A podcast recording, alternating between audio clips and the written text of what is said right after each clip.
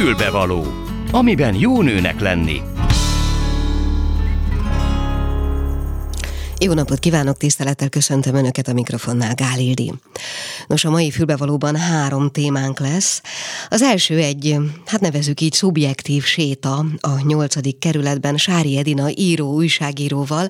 Ő ugyanis hajnalonta ott azon a területen fut, és erről hát rendszeresen publikál, ha máshogy nem a Facebookon. Annyira hangulatos írásokat tesz mindig közzé, hogy egy idő után úgy gondolja nyilván a visszajelzések alapján, hogy érdemes magát az élmény élményt is megosztani olyanokkal, akik egyébként nem futnak hajnalban a nyolcadik kerületben.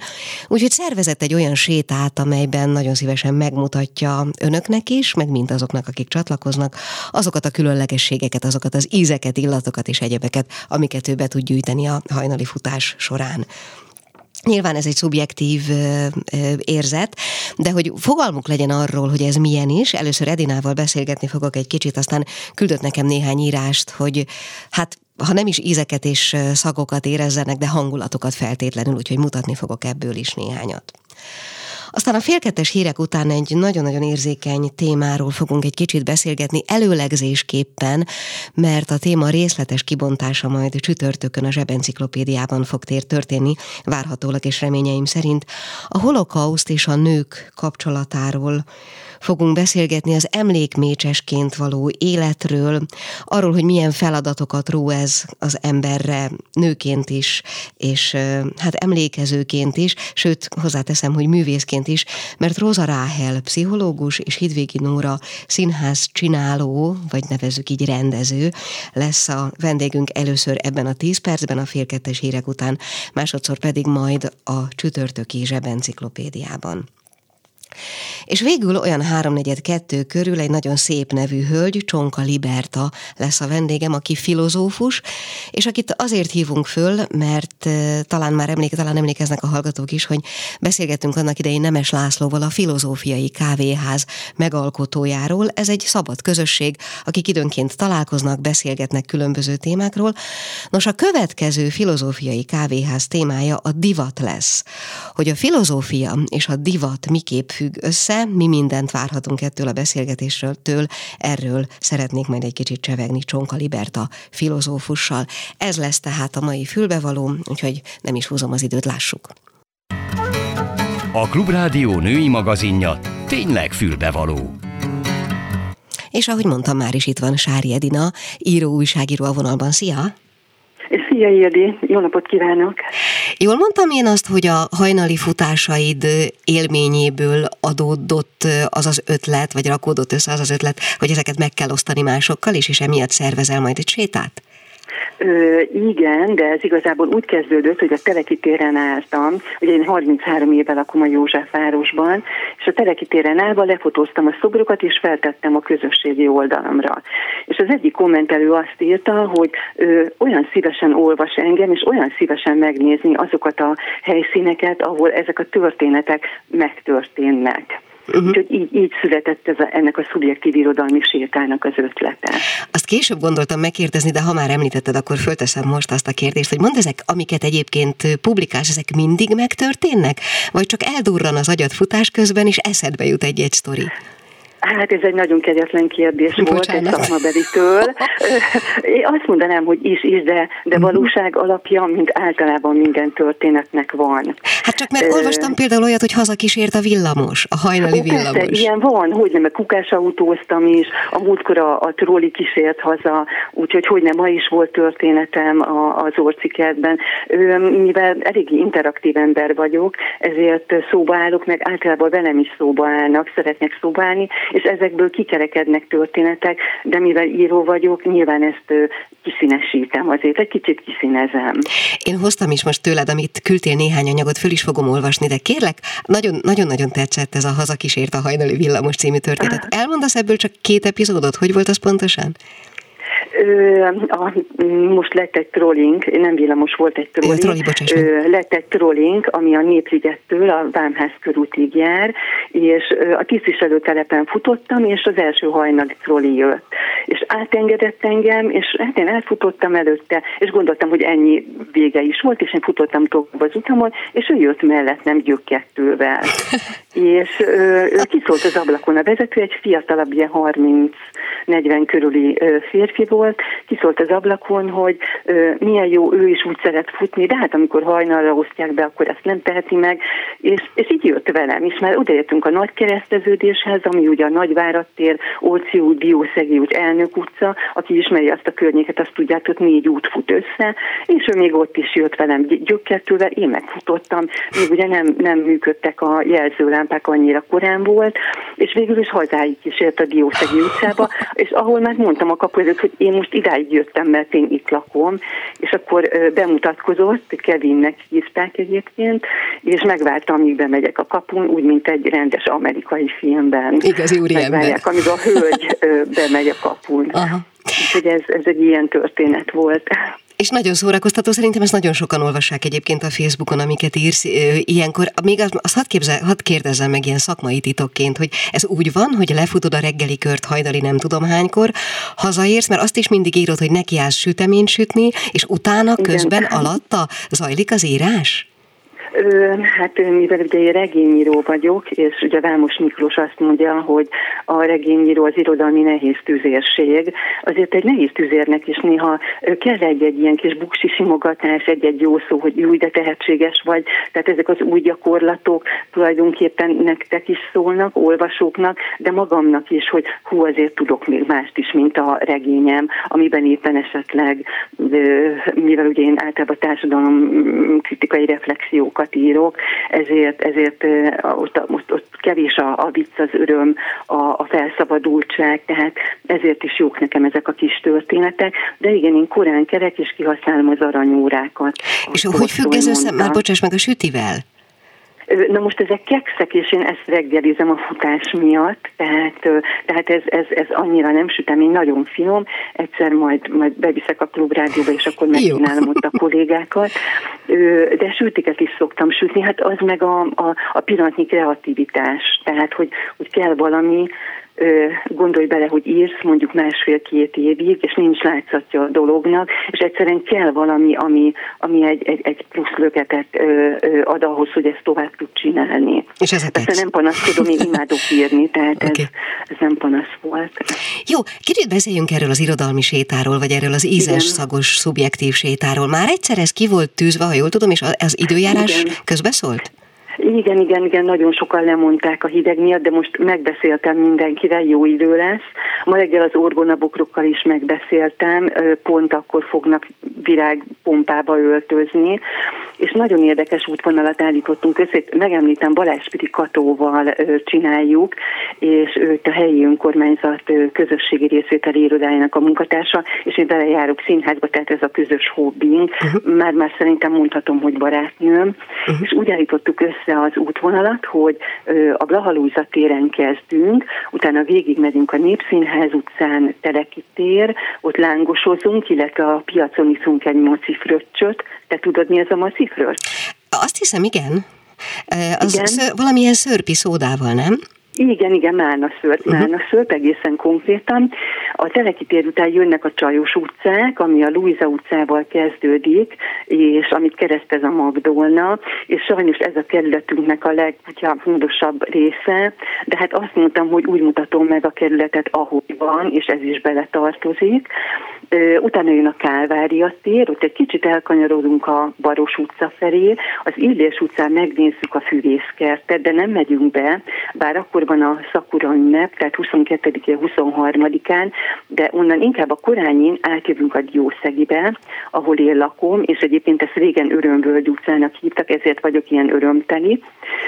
Onnan a Sárkány utcán, ami egy nagyon fontos utca az én életemben, mert a következő regényemben a főhősöm édesapjának ott van autójavító műhelye, és egyébként onnan jött az ötlet, tehát én oda bementem, megnéztem, hogy hogy néz ki, tehát én még ott 80-as évekbeli fali naptárakat is találtam az öltöző szekrényeken, ez benne is lesz a könyvben.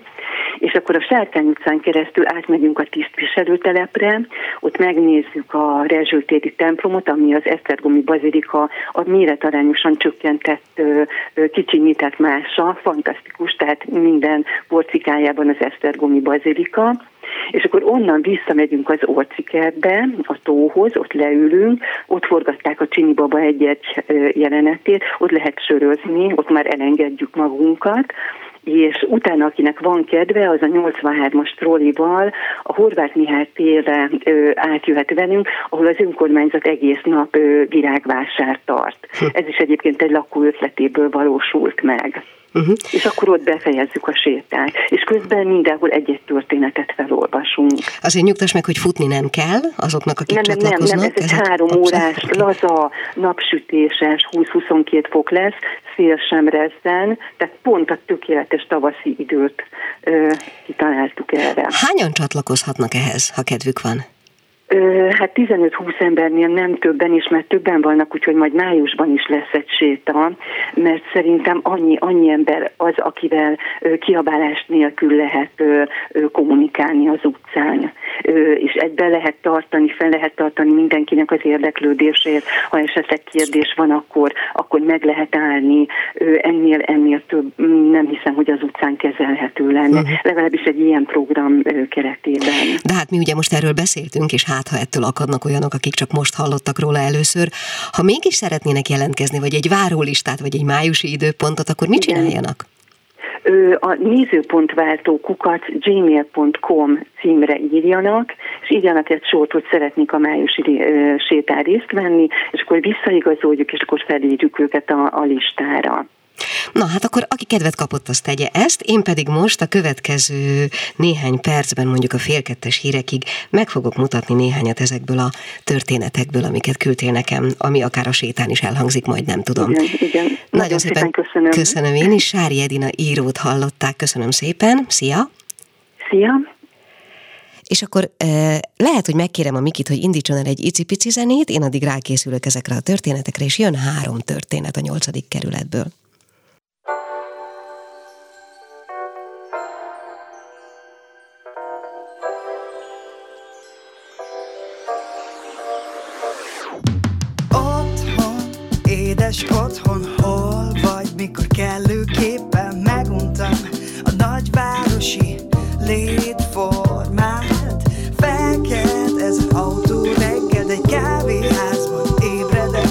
A szomszéd asztal megrendeli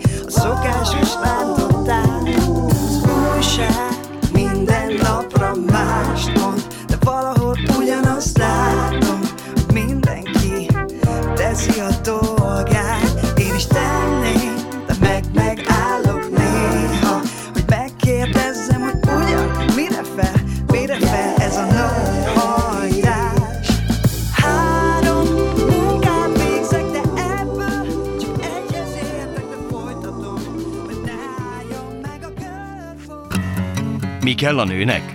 Egy fülbevaló. Szóval következik most három rövid történet a nyolcadik kerületből Sári Edina tollából. Az első így szól, megyfa. Jó reggelt, fél kiló megyet kérek. Reg, szedi az eladó a megyet az acskóba, a szomszéd standossal beszélgetve a tegnapi meccsről. Torkot köszörülök. Bocs, hogy megzavarom az eszmecserét, de kérnék egy kis gyökeret is hozzá, mondom neki. Parancsoljon, válasszon, mondja rám sem pislantva, és tovább ecseteli a lest, amit nem adott meg az a szemétláda bíró. Kórusban szidják, ezek szerint egy csapatnak szurkoltak. Tényleg nem akarok zavarni, de amibe szedi a megyet, abba az acskóba kérem a gyökeret. Ekkor végre rám néz. Nem hiszem el, hogy mindig én kapom ki a hülyéket, kezdődik pedig még fél hét sincs. Olvasható az arcáról. Nem jó a másikba? kérdi kelletlenül. Hát miért tenni a másikba? Már van benne szár, meg levél, meg ahogy látom ág is, egy kis gyökér is elfér benne. Még mindig értetlenül néz, de már szagot fogott. Milyen gyökér? kérdi óvatosan, mert nem lehet tudni, hogy mikor ugrom rá és harapom át a torkát. A fehér répa, mondja tagoltan a szinonimát, maga előtt van, mutat a sárga és a fehér répa dombra előttem. Nem ezeket kérem, A megyfájét. Annyi levelet, ágat, szárat tett a gyümölcs mellé, hogy akkor már az egész flórát kérem, mondom makacsul. Fauna nélkül teszem hozzá, majd tagoltam, folytatom. Kukacra gondoltam, mert nem akarok kekeckedni, illetve stílszerűen kukacoskodni, de a fél kiló megyből jó, ha 30 deka a bogyó. A többi a fa. Akkor már ragaszkodom a gyökérhez, és tudja mit? Csapjon hozzá még egy kis jó kérges törzset is. Elvigyorodik. De hiányzott nekem, mondja kedvesen. Olyan ritkán jár erre, iszunk egy maci fröccsöt, kérdi, és rátesz még egy nagy marékkal a kimért és számlázott megyhalomra. Bólintok, mire ő gyorsan átszól Ferikémnek, hogy tartsa a frontot, és átmegyünk a telekitéri piac büfés részére, miközben magyarázza, hogy mostanában így kapja az olyan árukat, amiket fáról kell szedni. Cseresznye, megy, ribizli, de még a szilvát is sorolja. Már nem vigyáznak a gyümölcsre, tépik, ahol érik, panaszolja. Mi meg így is átvesszük, mert ha nincs más, akkor a vevő elpártol, ha nem teljes a gyümölcs szortiment, mondja a 40 körüli Józsikám, amíg átveszi a rendes szódával felöntött kétszer két deci házi málna szörpöt. Eddig a mai sztori. Egy ehhez hasonló beszólás okán barátkoztunk össze. Először azt hitte és mutatta is, hogy nálam elmentek otthonról, aztán hozzám szokott és már vár, hogy milyen marhaságot találok ki az ő szórakoztatására. Na és a sajátomra.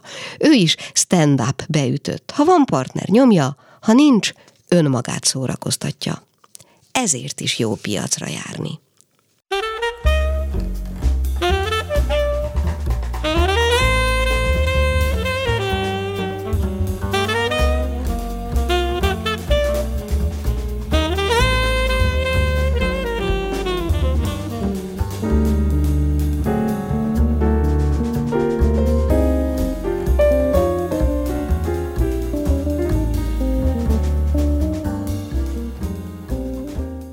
Jöjjön egy másik címe, Lábak a nyóckerbe. Meglássa, jövőre új Magyarország lesz. A választás után megjavul minden. Figyelek fel a háta mögött zajló párbeszédre, majd az érdektelenség állarca, bújva, állarca mögé bújva fülelek tovább. Hát te aztat, honnét tudod? Kérdi kétkedőn egy kopottas öltözékű hatvanas nő, a lángoló szemmel szép új világot vizionáló, láthatóan másnapos, harminc körüli férfitől a kilences busz telekitéri megállójában. Hallottam, mondja a meggyőzöttek hitével. Mondták, erősíti meg az információt a felkérdezett. Hát aztán hol hallottad te ezt, Lacikám? Száll be a beszélgetésbe egy újonnan jött, két telecekker cipelő asszony, majd lerakva a rakományát a dizájnos semmire se jó, de pályázatnyertes esőbeálló, tenyérnyi méretű kör alakú székére a pár mellé csapódik. A tévébe, feleli a férfi. Azt ki mondta eztet? A férfi hangja lehalkul, jelezve, hogy itt és most bizalmas közlés készül. A Viktor, Súgja és bólint nyomatékul. Meg az a másik, hogy is hívják? Na, tudják, no, az az izé. Csókolom, Juli néni. Aha, az az ezüst szemüveges, aki most járványos lesz. Csókoltalak, Lacikám. Ja, ja, az, az. Mit tetszett venni? Egyből egy fél disznót? Röhög a férfi. Mivel lehet két ilyen nájlont teletömni? Kukkant bele az egyikbe. Maga milliárdos Juli néni tudjuk minkasztat. És egyik kezével beletúr a hatalmas szatyorba. Elveszed onnét rögtön a kezedet te, csap rá, de csak kisé játékosan Juli néni a kutakodó kézre. Fiam, nem nyúlunk más csomagjába, korholja őt a másik asszony is. Nem tudja ez mit szabad és mit nem, pedig milyen rendes asszony a te anyád, megtaníthatott volna. Jó van, na béküljön már, inkább mondja azt, mit vett. Lendül túl elegánsan lacikám túl az, incidens, az incidensen. 24 csirkelábat, az van ebbe csap rá az egyik cekkerre Juli néni. A pontos információ megállás, megállásra készteti őket. Erre egyik se számított. 24? hüledezik a férfi. Hát, miért pont 24? Jönnek a lányodék? kérdi a másik asszony. Ja, mind a négyen. Hosszú pörköltöt csinálok, hatan leszünk, négy láb jut mindenkinek. Kiszámoltam. Húzza ki magát büszkén. Azt a ámul el Lacikám, aki többször bukott hat év alatt az általánosban matekból, mint nem. Azt hogy csinálod? A pörköltöt? Házi zsírra ráteszek jó kiló hagymát, szalonnát, kisütöm a zsírját, kiveszem a pörcöt, ráteszem a lábakat, piros paprikát, borsot, kömény dobok rá, meg egy csöves erőset. Azzal szereti az uram, no. Aztán másnap reggel hallgathatom a gajdolását az udvari budiról, hogy Julikám, Julikám, miért engedted meg én, hogy erőset tegyek? Na de, vettem hat farhátat is nyakkal, az meg ebbe van. Bök rá a másik nagy szatyorra. Leves csinálsz belőle? A fenét. A nyakat a pörkődbe teszem, a farhátat meg megsütöm tejbe, sok kaporral. Annyi húst egybe. Háborodik föl Juli néni.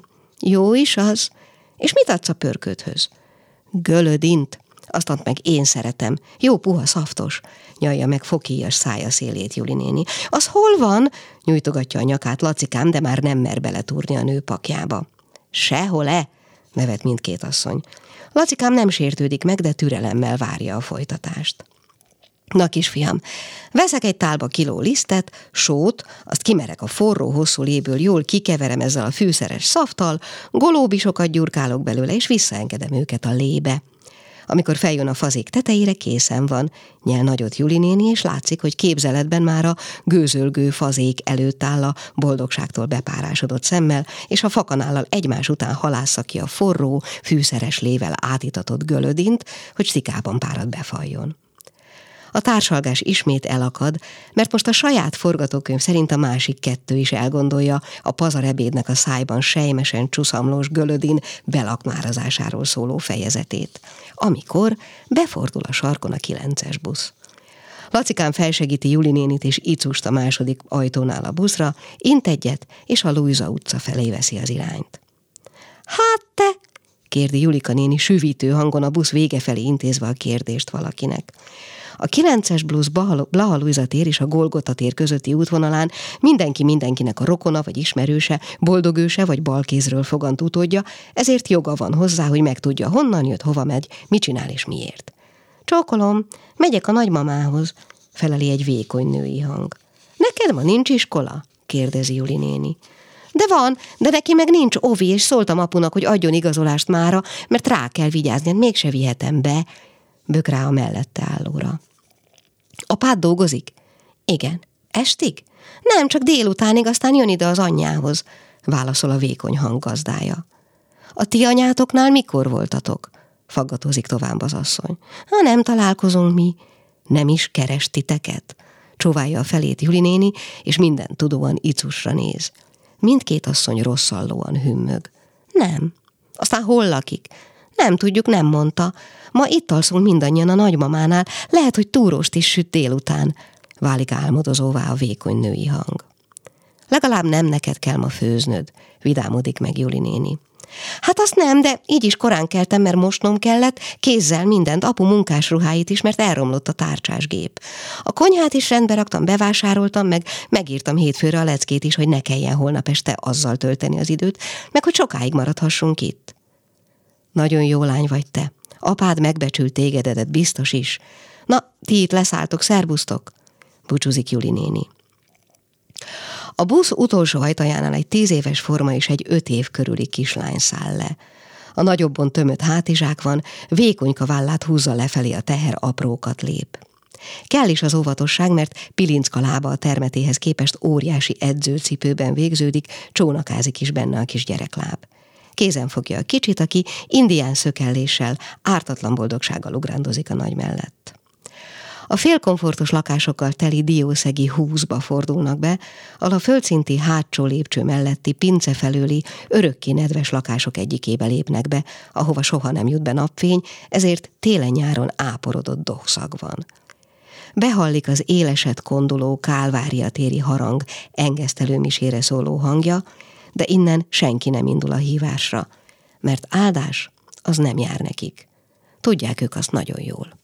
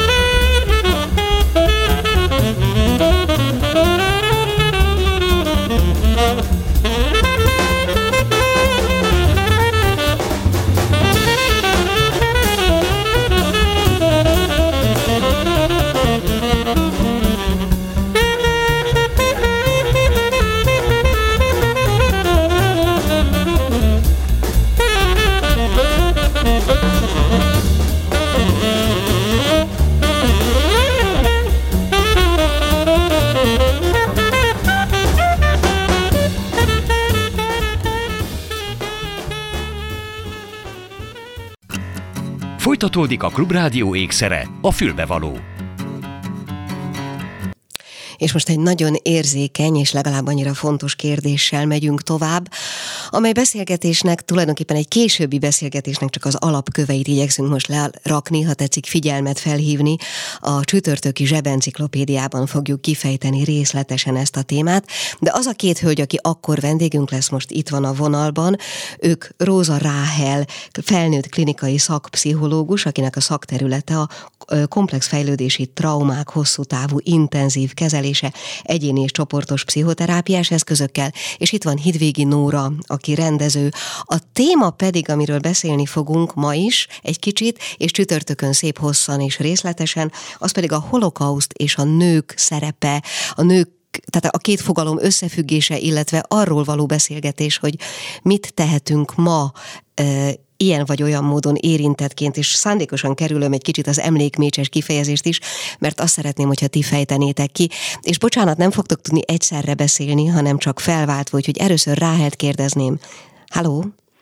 Igen, itt vagyok. Szia! Kérlek szépen világítsd meg nekünk egyrészt az emlékmécses kifejezést, másrészt azt, amiről ez az egész beszélgetés szólni fog majd csütörtökön. Köszönöm szépen, üdvözlöm a kedves hallgatókat.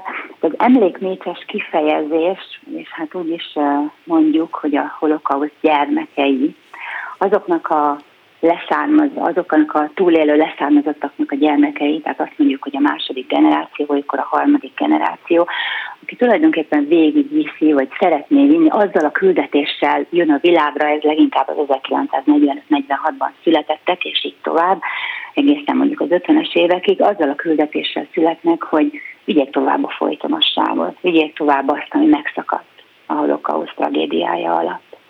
Igen, én azt olvastam, olvastam erről sok mindent, hogy ez egy nagyon nehéz sors, ugye? Mert kívülállóként az ember azt hinné, hogy igazán nehéz története azoknak van, akik megélték. De hát számos pszichológiai tanulmány fejtegeti, Igen. hogy, hogy leszármazottnak, gyereknek lenni, nem kiformálódott személyiséggel, hanem gyerekként ezeket a rémségeket magunkba szívni, ezek között a körülmények között, ezeket csak halva vagy csak érezve élni, még talán nehezebb is.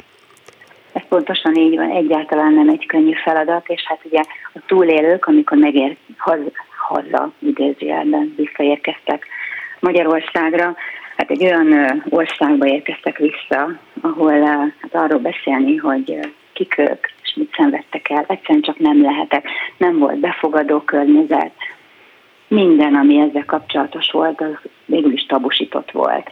És mit választottak? A némaságot és hát e, ugye ez, ezzel újra kezdeni az életet, és összekapcsolni az életüket, az, azzal, amit ugye elszenvedtek a holokauszt alatt, hát ez egy borzasztó rettenetes nagy kihívás. De ugye ebben a korban nagyon sok gyermek született 45-től, és hát ezek a gyermekek kapták meg ezt a feladatot, hogy ők vigyék tovább. Ők vigyék tovább azok, azoknak a gyermekeknek, vagy akár szülőknek is az emlékét, akik elpusztultak a holokauszt alatt. Ez borzasztóan nehéz. Olvastam, hogy megter... életük. Igen. Igen. Bocsánat, csak azt akartam, hogy megterhelve rengeteg nagyon fura és nehezen értelmezhető érzéssel, bűntudattal például. Hát például a bűntudat, így van, hát de ugye a szülők bűntudata, tehát a szülők bűntudata, az ugye öröklődik tovább, és hát ennek kolléganőm orvostok Noémi a az Örökös Sorsok című könyvében nagyon jól megalapozta, hogy mennyire fontos, hogy a mai korban, 2023-ban is ez a szörnyű tragédia hát itt, itt van velünk, és hát a, a generációknak akár már a, még a harmadik generációnak, tehát az 40-50 éves felnőtteknek is az életében különböző tünetekben, nagyon furcsa tünetekben jelentkezik. Nekem a... van olyan ismerősöm, aki, aki ilyenkorú, és álmai vannak a holokausztal kapcsolatban. Így van, például a rémálmok is ide tartoznak, uh-huh. erős depresszió, szorongás. És hát ugye miért örököljük ezeket tovább, mert annak idején hát nem volt senki, aki tudott volna segíteni a túlélőknek, hogy feldolgozzák ezt a szinte feldolgozhatatlan traumát. Bocsáss, meg nagyon jó végszót adtál, a feldolgozás volt ez a jó végszó ahhoz, hogy megszólítsam Igen. Nórát szabad?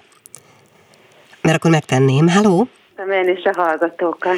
Üdvözöllek. Tegeződjünk kérlek szépen, mi még ugye nem ismerjük egymást, majd csütörtökön Igen. találkozunk. Igen. De például tegnap este megnéztem azt a kis filmedet, ami az anya-lánya kapcsolatról szól éjjel. Ez, a, ez egy elérhető, ez a YouTube-on is ingyenesen elérhető kisfilm. És hát én igyekeztem utánad nézni, és látom, hogy rengeteg olyan témával foglalkozol, ami egyrészt kizárólag nő, vagy szinte kizárólag női témákkal, másrészt ami ezt a fajta örökség, örökséget boncolgatja. Igen, mert személyesen is ezt tapasztalom, tapasztaltam az életemben, hogyha nem nézünk szembe a múlttal, vagy nem tudjuk földolgozni, akkor az, az maradandó sérülést okoz és ezt próbálom mindig minden egyes előadásomban is, vagy bármiféle ebben a kisfilmben is megmutatni, hogy talán nekünk kell, tehát ha eddig nem volt rá lehetősége azoknak az embereknek, akik a traumát effektív elszenvedték, akkor ez ne legyen tabu, hanem hogy beszéljünk róla, és mi már a mi generációnk ne örökítse tovább a következő generációnak, hanem felszabadítsuk őket ez alól a teher alól. Én most kint voltam az életmenetén tegnap előtt, és ehhez, ehhezekhez a mondatokhoz nagyon hasonlóakat mondott David Pressman egyébként, ami részben az edukációról szólt, részben arról a fajta némaságról, ami, amiről talán te is beszélsz. Hallottad ezt a beszédet, vagy egyetértesz ezekkel a mondatokkal? Termé, abszolút egyetértek vele, és igazából én mindig azon gondolkozom, hogy az ember akkor tudja meg, hogy kicsoda ő igazából, hogyha ezekkel szembenéz. Tehát addig egy ilyen, egy ilyen tojáshéjon való séta megy folyamatosan az ember az ember útján, vagy ahogy, ahogy haladunk előre, és hogy nem igazán találjuk a helyünket, de hogy ahogy ezek így kiboncolódnak, ezek a kérdések, ezek a traumák, akkor valószínű az ember sokkal szilárdabban áll a földön, és sokkal jobban tudja a környezetét is befogadni. Szerintem ez egy nagyon fontos dolog, hogy egy, egy kollektív, egy, tehát hogy ez hatással van az én állapotom, hatással van a környezetem állapotára is, és viszont, és hogyha ezt el tudjuk indítani, akkor szerintem ez egy, ez egy fantasztikus előrelépés lenne. Azon gondolkozom, hogy hallgatlak benneteket, pici időnk van már csak erre, de mindkettőtökhöz szólna a kérdés is talán akkor először Ráhelhez, hogy mennyire alkalmas eszköz erre, kinek-kinek a szakmája? Tehát nyilván Ráhelé az, azt, azt könnyebben értem, hogy a színház erre mennyire alkalmas eszköz, arra majd megkérdezem akkor Nórától is, de kérlek Ráhel válaszolj először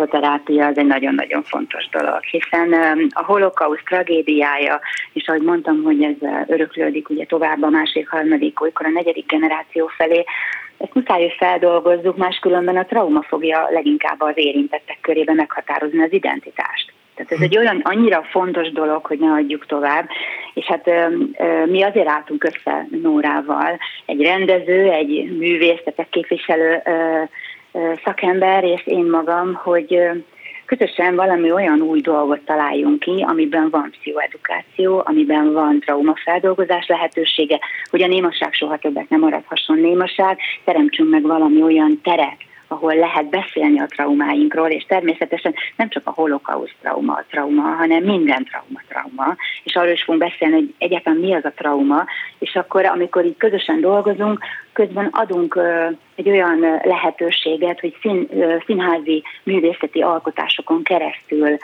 mutassunk be valami olyat, amiből később a néző levonhatja tanulságot, és kapcsolhatja az ő saját életéhez, és megküzdési stratégiákat tud belőle majd találni. De majd erről természetesen részletesen csütörtökön. Én is ezt akartam mondani befejezésül, és kérdezem Nórát, hogy maradt-e valami olyasmi ki, amit szeretne gyorsan most még elmondani a hátralévő két percben?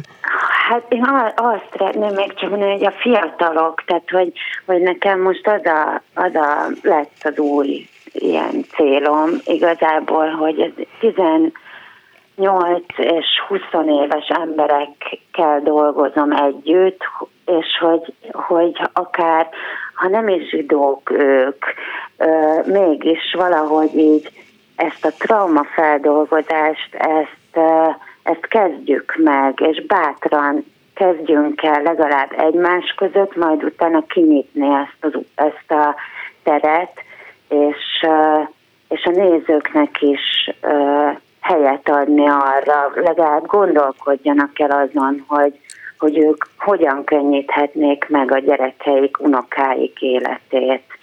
Ez és zseniális. a fiatalokon keresztül szerintem ez, ez, ez menni fog, én azt gondolom.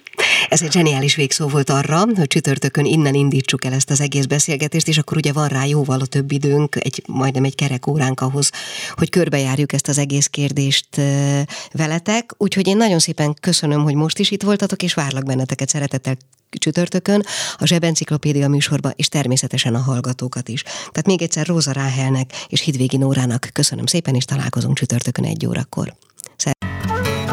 A Klubrádió női magazinja tényleg fülbevaló. És ime a mai utolsó témánk, érdekes, hogy mindig azt hiszem, amikor egy-egy téma a másik mellé kerül, hogy nincs közöttük összefüggés, és valahogy a műsor végén, amikor újra gondolom az egészet, mindig kiderül, hogy van. Na jó, minden esetre tisztelettel köszöntöm Csonka Libertát, aki filozófus, és aki itt van a vonalban, és a filozófia és a divat összefüggéseiről fogunk beszélgetni egy filozófiai kávéház rendezvény kapcsán. Halló! Háló, itt vagyok, köszönöm szépen a megszólítást. Na, hát nagyon örülök neked. Nem tudom, hogy te látsz összefüggést az előzőekkel, én sejtek dolgokat, majd a végén lehet, hogy hangot is adok neki, ha már, ha már tudni fogom. Most akkor beszéljünk erről, és talán indítsuk onnan, hogy mi is ez a filozófiai kávéház. Egy műsorban már korábban beszéltünk erről Nemes Lászlóval, de szerintem a hallgatók nagy többsége már nem biztos, hogy emlékszik rá. Igen, igen, ez egy különleges dolog, és nagyon fontos beszélni erről, hogy egy egészen másik dolgot fogunk mit csinálni jövő héten, hétfőn itt a Gödi könyvtárban, mint amit általában az emberek gondolnak a filozófia alatt.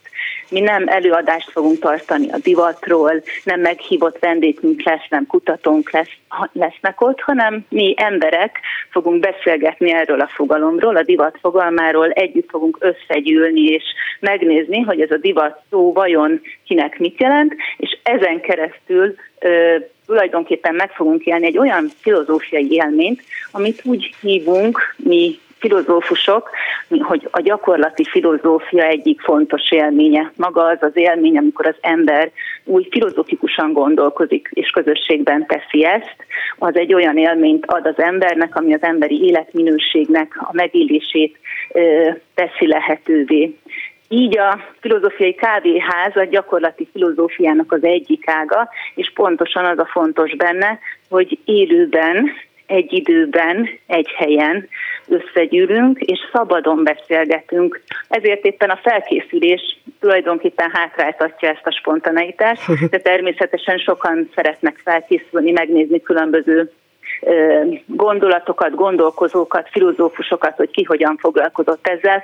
Az én feladatom inkább az lesz, mint képzett filozófus, hogy ezt a beszélgetést megtartsam a filozófia területén, és igaziból közösen együtt vitatkozhassunk, tiszteletben tartva egymás véleményét, gondolatát, és megéljük azt, hogy tulajdonképpen a gondolatok nem is hozzánk tartoznak, hanem ezek szabadon vannak, és együtt egy teljesebb képet tudunk alkotni, akár a divatról is, de ezt aztán meg is haladjuk, hiszen az élmény az nem csak a divatról szól, hanem hogyha elmegyünk, általában belátunk nagyon sok-sok fogalomba, hogy az milyen sokszínű lehet, és ez pontosan az egyik nagyon szép célja ennek a, ennek a lehetőségnek, hogy együtt vagyunk, felnőtt emberek, gondolkozunk, mint hogyha én ahhoz szoktam hasonlítani az ilyen alkalmakat, ahogy eljárunk jogázni, nyújtjuk a testünket, az izmainkat, így a gondolkodásunkat, gondolkodásunkat is tudjuk nyújtani, rugalmasabbak tudunk lenni, és egészen más világképet, más élményt, más életformát tudunk kialakítani a hétköznapjainkban. Azért azt hadd kérdezem meg, ez egy női magazin, ugye, amiben mi most beszélgetünk. A divat az egy női ö, tartományban értelmezhető fogalom? Hát szerintem nagyon sok ember úgy gondolja, igen, mert mire gondolunk a divatnal első sorban, mondjuk én arra gondolok, hogy, hogy az öltözködés, de hát már hogyha belemegyünk ebbe az irányba, akkor látjuk, hogy nem csak az természetesen. Én amúgy az ember-állat kapcsolatok kutatom, és ezzel a világgal foglalkozok, hogy az ember és az állat között mi a különbség, és egyértelműen úgy gondolom, hogy a divat kapcsán az emberekről, az emberi társadalomról, az emberi önkifejezésről, az emberi szokásokról ö, tudnánk beszélgetni, de már is azt látom, hogyha így, hogy így tovább gondolom, hogy mekkora divat például akár a, az állattartás, vagy a kutyatartás, vagy hogy milyen kutyát választunk magunknak. Tehát abban is mennyire meg, mennyire összefonódik az ember és a választásai, a döntései, milyen, milyen sok mindent el tud árulni az emberről az, hogy milyen döntéseket hoz, és nyilván ezeknek a döntéseknek a meghozatala aztán meglátszik. Én szerintem a női téma talán azért, mert mondjuk az öltözködésünkben sokrétű választást dönt, hozhatunk, ami a kultúránkból adódik. Ön szerint miért? Miért női hm, a hm. divat? Most az jutott eszembe egyébként, ahogy így mm, mondod ezeket, hogy hogy én hirtelen azzal kapcsolnám össze, hogy az embernek a választási lehetősége, vagy az ember gondolatainak a befolyásolása milyen módon függ össze magával a szóval. Tehát hogy az a döntés, amikor én azt mondom, hogy ezt akarom megvenni, ezt meg nem akarom megvenni, e, az, abban nyilván benne van egyfajta ilyen gondolkodás, amire azt mondhatom, hogy ez a divat, ami befolyásolja.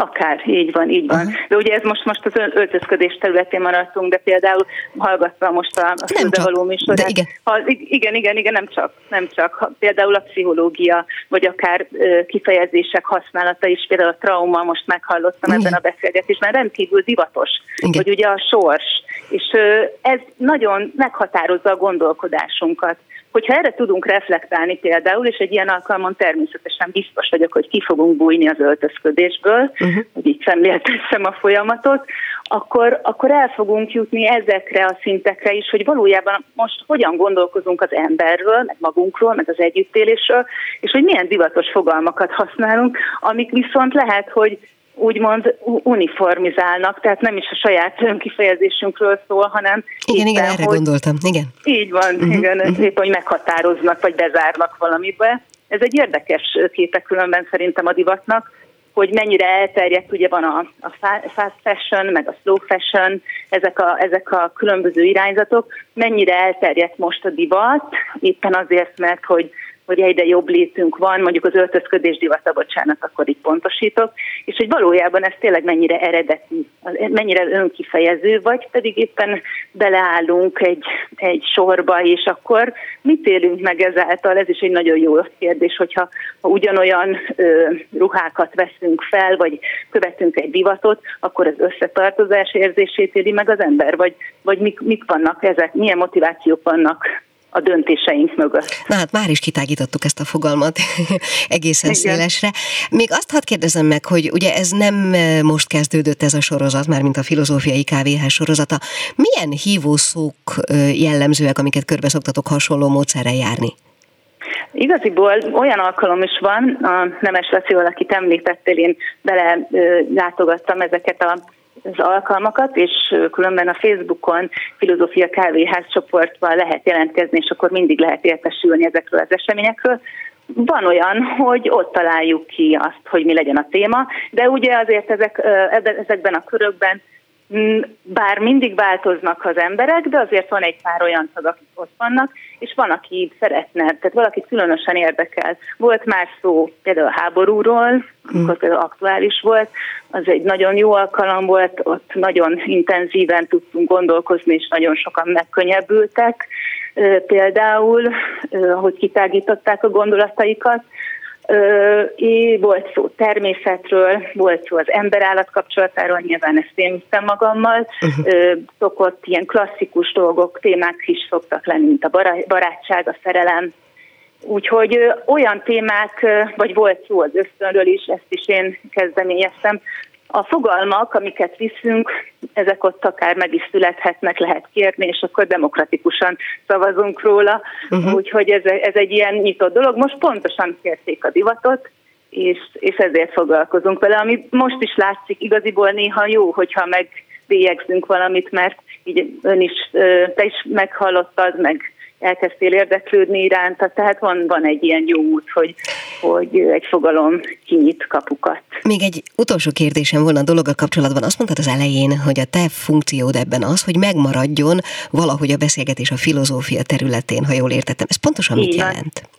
Hát pontosan nem fogom tudni ö, megmondani, de mindenféleképpen nagyon fontos az, hogy dialógus legyen, tehát uh-huh. a maga a beszélgetés ö, menete, az, annak az legyen a célja, hogy érveket hozzunk fel, és érveljünk a, a maga, maga az érvek racionális gondolkodás az, az alapja ennek az együttlétnek, és arra is nagyon fontos odafigyelnem, hogy tiszteletben tartsuk egymást, egymás véleményét, és hogy ezek az érvek hogyan tudnak tulajdonképpen harmonikusan egymás mellé kerülni, illetve hogyan tudunk aztán tovább lépni és eljutni egy olyan konklúzióra, hogyha ezt meg tudjuk tenni, ami az egész csoport számára egy teljességi élményt ad. Uh-huh. Tulajdonképpen nekem, nekem ezeket, ezeket figyelem, miközben természetesen én magam is ott vagyok. Uh-huh. Mikor lesz tehát ez a divatról szóló beszélgetés, és hol? Április 24-én lesz hétfőn Gödön, a Gödi könyvtárban 18 órától. Hát nagyon szépen köszönöm, Csonka Liberta filozófust hallották a filozófiai kávéházban tartandó a divat hívószóra épülő beszélgetésről. Köszönöm szépen, szervusz! Én is köszönöm, szervusz! Mi kell a nőnek? Egy fülbevaló. Hát az a helyzet, hogy úgy próbáltam gazdálkodni az idővel, hogy maradt még öt percünk, és van nekem még egyetlen novellám, amit az előbb nem sikerült a hírekhez képest jó időben elmondanom, mert úgy éreztem, hogy már nincs rá elég idő, de most ez a hátra lévő, ez hát ha alkalmas rá, jó? Ha megengedik, egy utolsót mondok még. Tehát Sári Edina a Domb című novelláját. Szereplők, anyuka és a kisfiú. Az izgatott homo ludens típusú anyuka sétáltatja tíz év körüli unott kisfiát, és próbálja bevonni a természet csodálatába. Nézd csak, kacsák! Aha, látom. Te, ott meg egy szürke madár, valami gémféle. Megnézzük madárleső appal, hogy miféle? Nézd. Ho-ho, hát ez egy fosógém. Milyen vicces neve van, ugye? Az. Ó, az orgonabokor már virágzik, szagoljuk meg. Szagold. Na, gyere már! Emlékszel, orgona a barackfa virága, mindig sírtam anyák napján az oviban, amikor ezt énekelted. Még régebben megszagultuk, és azt mondtad, hapci, emlékszel, mekkorákat nevettél? Azt akarod, hogy igazából tüsszögjek? Nem, de igazán megszagolhatnád a kedvemért. Ah, tudod, hogy allergiás vagyok. Jó, de a pázsit félékre meg a mogyoróra egy kis orgona illatba nem halnál bele. Honnan tudod? Nézd, milyen kis klassz domb. Hol? Hol, hol? Hát itt az orrod elő, gyere fussunk fel rá. Nem. Miért nem? Jó itt lent, meg fáj a lábam. De ha felmegyünk, magasak leszünk, a világon a legnagyobbak. Majd megnövök magamtól. Hű, nézd, sziklák is vannak a tetején, mint a kedvenc rajzfilmedben. Nem rajzfilmek, hanem animációsak. Aj, az most mindegy. Gyere, át lehet ugrálni egyikről a másikra. Minek? Fáradt vagyok. Akkor mászunk fel az egyikre, és nézzük meg onnan a tavat, jó? Innen is látom. Azt a, milyen fa van itt? Van egy odó az oldalán, gyere, kukkancsunk bele. Lehet, hogy még mókuska is van benne. Emlékszel? Énekeljünk mókuska, mókuska, felmászott a fára, leesett, leesett, eltörött a lába. Anya énekel és tapsolja a ritmust hozzá, kisfiú lopva körbenéz és láthatóan szégyenkezik. Na, énekelj már, Petike, és gyere fel! Minek, hogy leessek és eltörjem a lábam? Nem, dehogy, hanem hogy nézzük meg, van-e mókuska. Ha van fotóz, leküld át, majd megnézem. Visszaadod már a mobilomat? Tessék, rendelhetek ebédre pizzát? Rendelhet. Hurrá! Akkor siessünk, mert apu már biztos ideges a kocsiban, hogy milyen hülyeséggel töltjük már megint a drága időt. Jó, hát szóval ennyi volt a mai fülbevaló, és azért csak beletettem ezt az utolsó novellát is. Gyorsan elmondom, hogy mi volt ma, illetve még egyszer hadd mondjam el, hogy mi lesz csütörtökön. Tehát először egy szubjektív sétára, irodalmi sétára invitáltam önöket Sári Edina segítségével, aki mindazt, amiről például az előző novella is szólt, meg fogja mutatni önöknek egy nyolcadik kerületi séta közben majd, 22-én. Aztán mutattam néhány novellát, néhány ízes, szagos, illatos, hangulatos novellát.